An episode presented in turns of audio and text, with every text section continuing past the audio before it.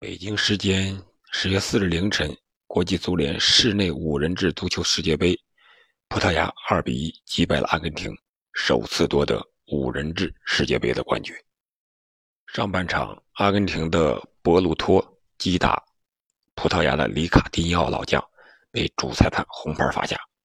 葡萄牙的帕尼梅开二度。虽然阿根廷下半场扳回一球，但是葡萄牙最终保住了二比一的胜果。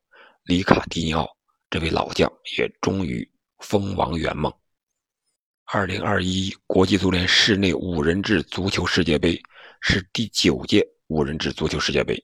原定于是去年的九月进行，但是因为新冠疫情的影响，延期了一年。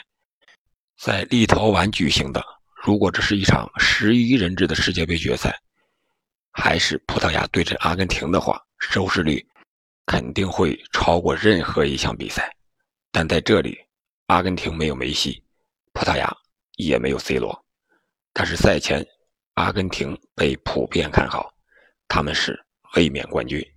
小组赛一路走的都非常的顺利，而且在五足世界杯的历史上，从未出现一支球队拿到冠军后没有卫冕的情况。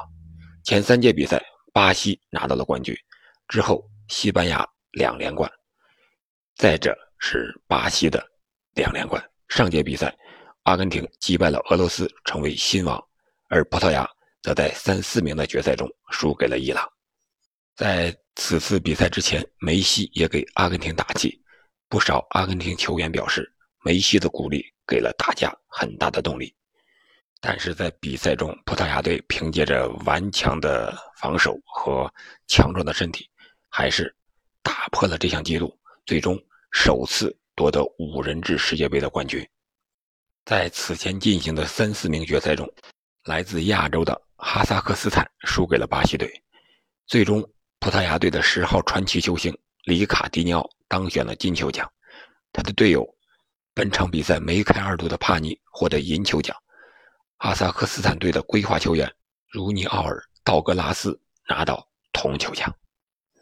葡萄牙队也成为世界上第四支拿到五人制世界杯足球赛冠军的国家队。虽然五人制也是国际足联的官方赛事，但是。他的关注程度比十一人制要小了很多。其实五人制和十一人制各有各的乐趣，各有各的要求，而且规则上也完全是不一样的。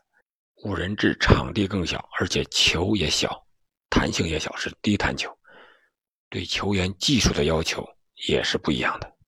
希望广大球迷朋友们能够更多的关注一下五人制足球比赛。